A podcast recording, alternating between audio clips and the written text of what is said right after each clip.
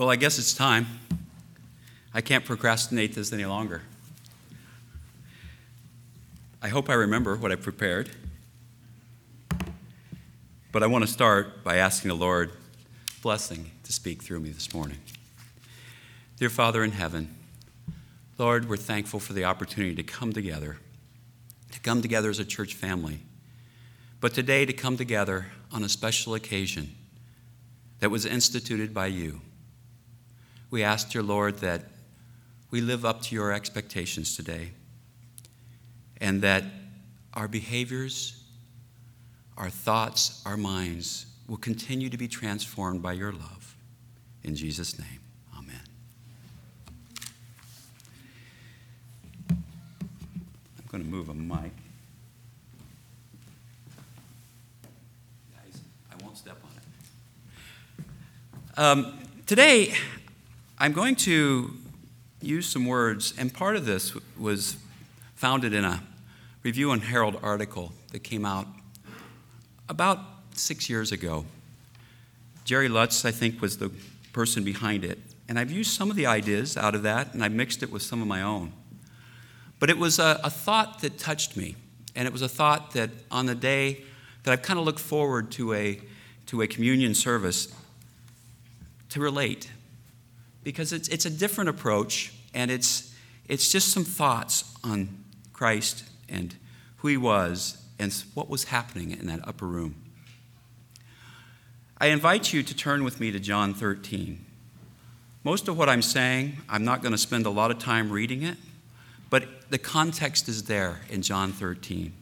And I love the book of John because the book of John talks about love. And it talks about John, who had a relationship with Jesus that was very special and could feel things that sometimes I don't know that I could even feel. He had that, that, that gift to be able to feel and relate. And our scripture reading today is John 13, 6. And it says, He came to Simon Peter, who said to him, Lord, are you going to wash my feet? And I'm just picturing this tough Peter as Jesus starts to talk about washing his feet. So we'll come back to that in a little bit. How many of you have ever been in an elevator before? How many like being in an elevator? Hey, we got one back there. We got a couple. How about those Sears Tower type elevators that go way up, way down, right? What do the rest of us do when we get into an elevator? You go quiet, right? What else? You do nothing, right? Gaze up, you look at the numbers. Man, how close am I to my floor? If you're lucky, you look at the button. You know, they've done studies on these elevators, and they found that when somebody enters an elevator, if it's by themselves, they'll stand kind of right in the middle towards the back of the elevator. Somebody else comes on the elevator, guess what happens? That person moves to the back corner. And where does the other person stand? At the diagonal from that person. What happens when you add a third person to that elevator? There's a triangle formed. That's exactly right. Four people, you get the square box. By the fifth person, it's kind of all up in the air. People are just kind of moving over, and you're starting to, you need a, do you need a number? You know, please don't push me. That type of thing. Elevators are an awkward space.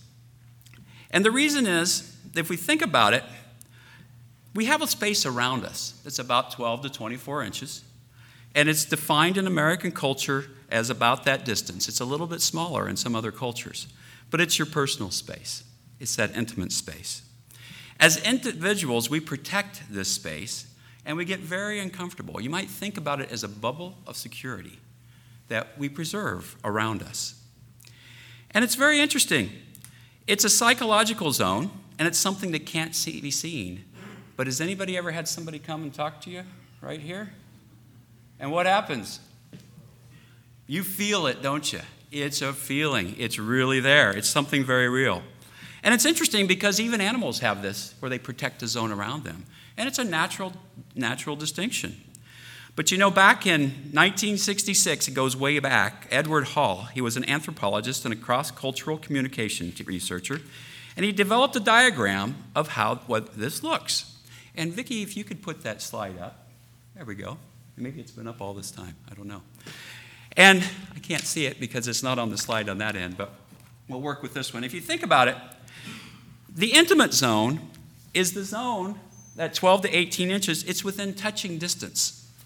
That's a distance that we protect, and it's a space that is reserved for people who genuinely care about each other. Lovers hold hands, parents carry their children, put their arms around them, but it's rare to see this space penetrated in a, in a work setting. You know, it's, it's, it's a place where it's for people that you trust, it's for people that you love. When it's managed effectively, there are people that will break this space. If you're working with a coworker and you're looking at a screen and you trust them, oh, that's okay. Shoulder to shoulder might be okay. But this is a space that we protect. The next zone out is the friend zone, or some call it the personal zone. It's kind of a fun one to look at. It's two to four feet. It's used for discussions that are private, but not meant to be overheard, one on one type discussions. In a busy networking meeting or at a party, People will avoid breaking this barrier. Have you ever seen two people engaged in conversation? People will avoid actually breaking into that conversation when you're engaged at this level because it's, it's, a, it's a tight zone. And just a little tip if you ever get into one of those conversations you can't get out of, well, part of the problem is you're locked into one. If you back up a foot or two, often someone else will then come in. But if you don't give them that space, they're going to stay out of that zone. So, just a little tip for that cocktail party that goes awry somewhere. Then the social zone is 4 to 12 feet apart. This is the space that's used for public and casual social conversations. It allows others to enter a group. This is when you're allowing people to come in and out. And it's a little like a school of fish, kind of bouncing around as people come in and out of the group. And the public or audience zone, that's kind of where you are today. That's where everyone is focused on something. And it would be uncomfortable if you came rushing to the platform right now. This is a, a very, it's, it's, it's also the space when you're passing people on the street. How many of you, though, have felt that personal space, that intimate zone violated? Are there places you like to avoid because that space just isn't comfortable? We've mentioned the elevator. Are there any other ones? Anyone ever ride a subway? what happens? You get pushed up against, you get used to it after a while, but boy, at first, it's very, very uncomfortable. How about an airplane? Anybody ever fly Southwest Airlines? What happens? It's open seating, right? Open seating. So which seats fill first?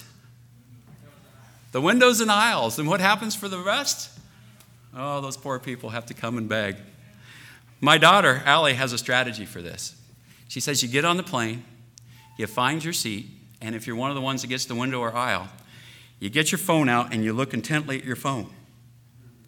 And then you peek up every once in a while till you find the person you want to sit next to you. And then as they come down the aisle, you just look intently. That's your way of saying no, no, no to all these people. And you look up and give them a smile.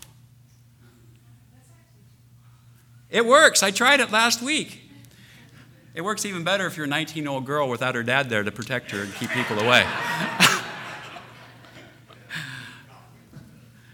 But it's true. It's a, it's a zone that we all protect, and we go, it's a last resort to allow somebody to break that space. But if you notice that when we read the Gospels, that Jesus often came within the personal space of people who were in need, and he made no apologies for it. He would reach out, he would touch them, even those that had diseases that rendered them untouchable in their society. They had rules around these people. But Jesus would break through and he would ignore these prohibitions. They were poor and pitiable. They needed to feel the touch of someone who cared. They were social outcasts, but he reached out and he touched them anyway. Do you know how important the sense of touch actually is? You know, in newborns, they've done studies on newborns, they've researched this, and it turns out that the sense of touch is something that's developed early in the womb. It's one of the first senses that's actually develops in a child far before they're born. Most newborns' innate reflexes are stimulated, are, are stimulated by touch. That's why swaddling works, to calm newborns. And it's likely that touch lays at the foundation for the parent child bond.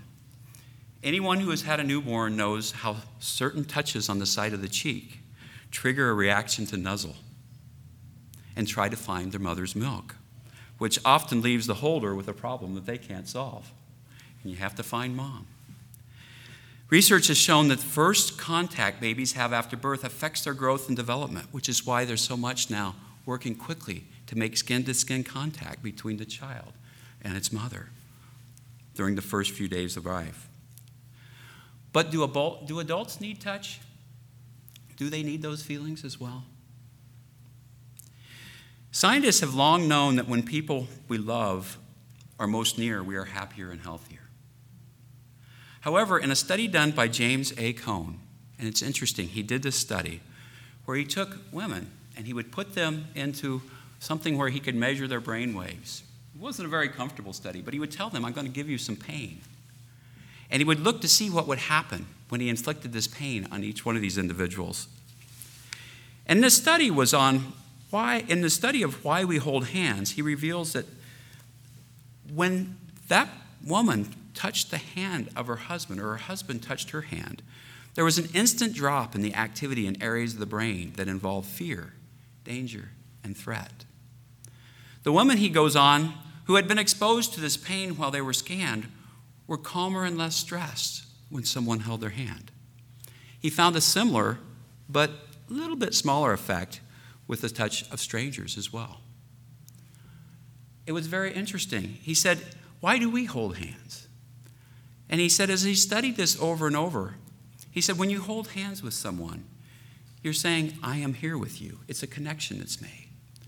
I am here with you. I am here with you. But as that goes on over time, it becomes, I am you and you are me. We are here. We are sharing this and I'm here for you. I will experience this with you. When we touch, we share those feelings. We share that we care. And we grow together to become a unit greater than me or you. It's called touch therapy or human touch. Jesus knew this. As a designer, let's face it, he designed us, he knows us. He touched the unlovely, he offered them touch, and he allowed them into his personal space even those that were told they couldn't come close to anyone. He offered them the sense of touch and healing. He could have healed with his words, but he often touched their eyes. He let them touch him. In Luke 6:19, it says that everyone tried to touch him because healing power went out of him, and he healed everyone. He could easily have said, "Don't touch me." But he didn't. He let them come to him and the crowds just wanted to touch him. And he responded to that. You know the feeling.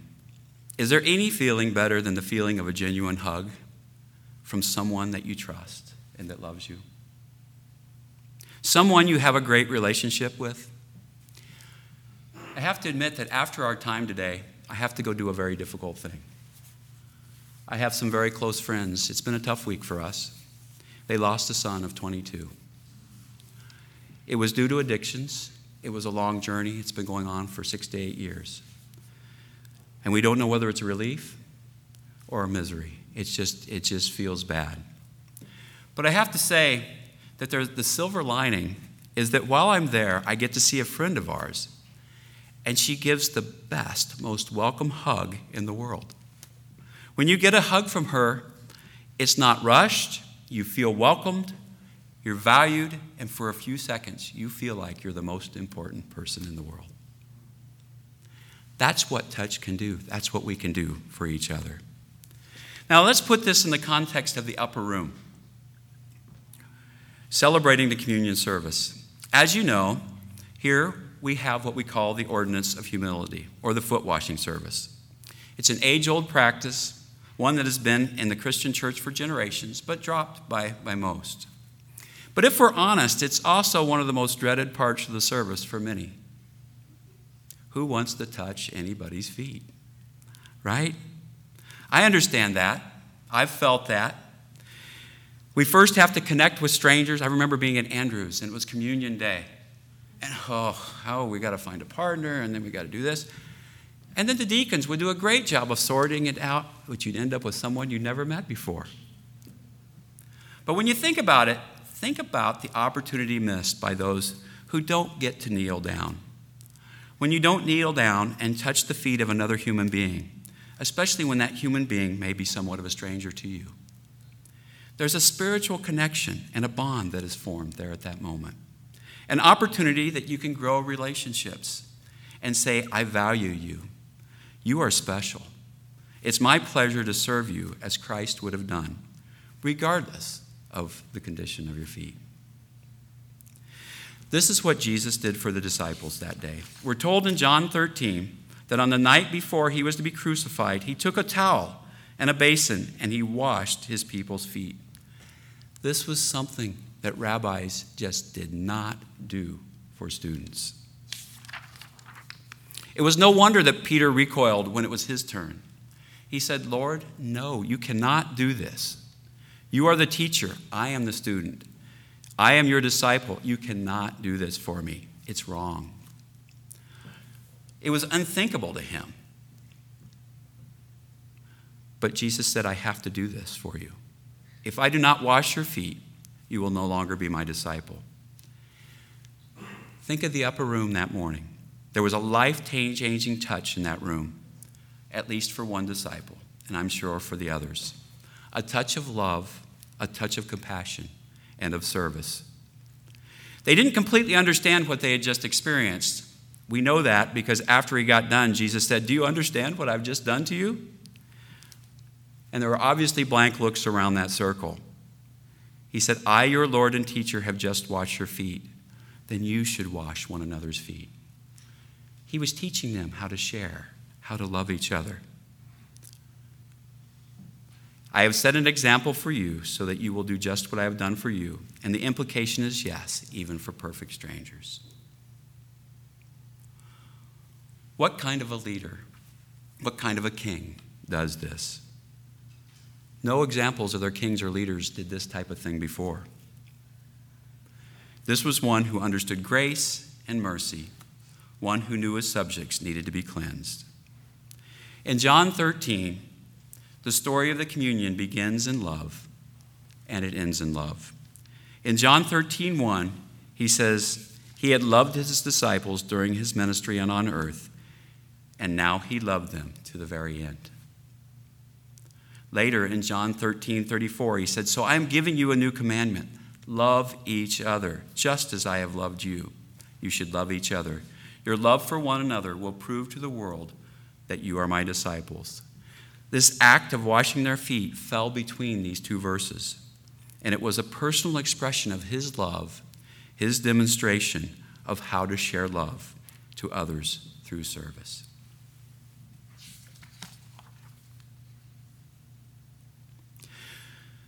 Finally, there was something else that happened in that room when Jesus touched those men and bathed their feet.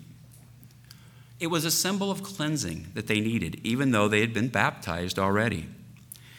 It was revealed in the encounter with Peter once again when he said, Peter said, Well, then, Lord, wash me all over. And Jesus said, I don't need to do that. You've already been washed. It was as if he was saying to Peter, Peter, you aren't filthy. You've listened to my words and you're passionate, but you aren't perfect either. You don't need to be rebaptized but your feet have picked up a little dirt along the way, and it needs to be cleansed now. Let me make you clean again. It's an invitation that he extends to us today. Do we want the cleansing, healing touch of Jesus? Have you picked up a little dirt on your feet between now and the last time? Perhaps you need this cleansing as a reminder of what your baptism means. If you're a committed disciple of Christ, do you want to have a part with Jesus today? The communion service is a gift that's been given to us. Some aren't comfortable with the foot washing, I get that. But it also has the foot washing, we ingest the food, we drink the wine. He's given us a physical means to celebrate and use the senses that we have to celebrate what He can do for us today. If you're looking for a hands on experience to experience Jesus today, then you've come to the right place here. Here today, we have the symbols. You have the physical experience of the upper room. we have Jesus reaching out to touch us. Will you receive it with us today? Our foot washing will be taking place downstairs today. You can see the instructions on the, on the screens. Downstairs, the ladies will be in the primary Sabbath school room. The upper grade classrooms will be the men, and the fellowship hall will be there for couples today. We invite you at this church, we have an open communion, so everyone is invited to participate. Um, and we look forward to a great experience remembering who Jesus is. I'd like to bow our heads as we begin our transition. Dear Father in heaven, we thank you, Lord, for remembering everything, for knowing our needs, for knowing that we need to be celebrated, and that we need to celebrate you. We ask, dear Lord, that today we will feel your spirit here, and our relationships will remind each of us of the care, the love, and the concern you have for all of us. Be with us. Help us to be spiritually cleansed and renewed today. In Jesus' name, amen. When you return today, there will be cords on each of the pews. Please sit in the row with the, the cords. That just makes it easier to pass out the bread and the wine. All right? Thank you. And for children, there will be a children's story right up front, and Rod Metcalf will be having that for you today.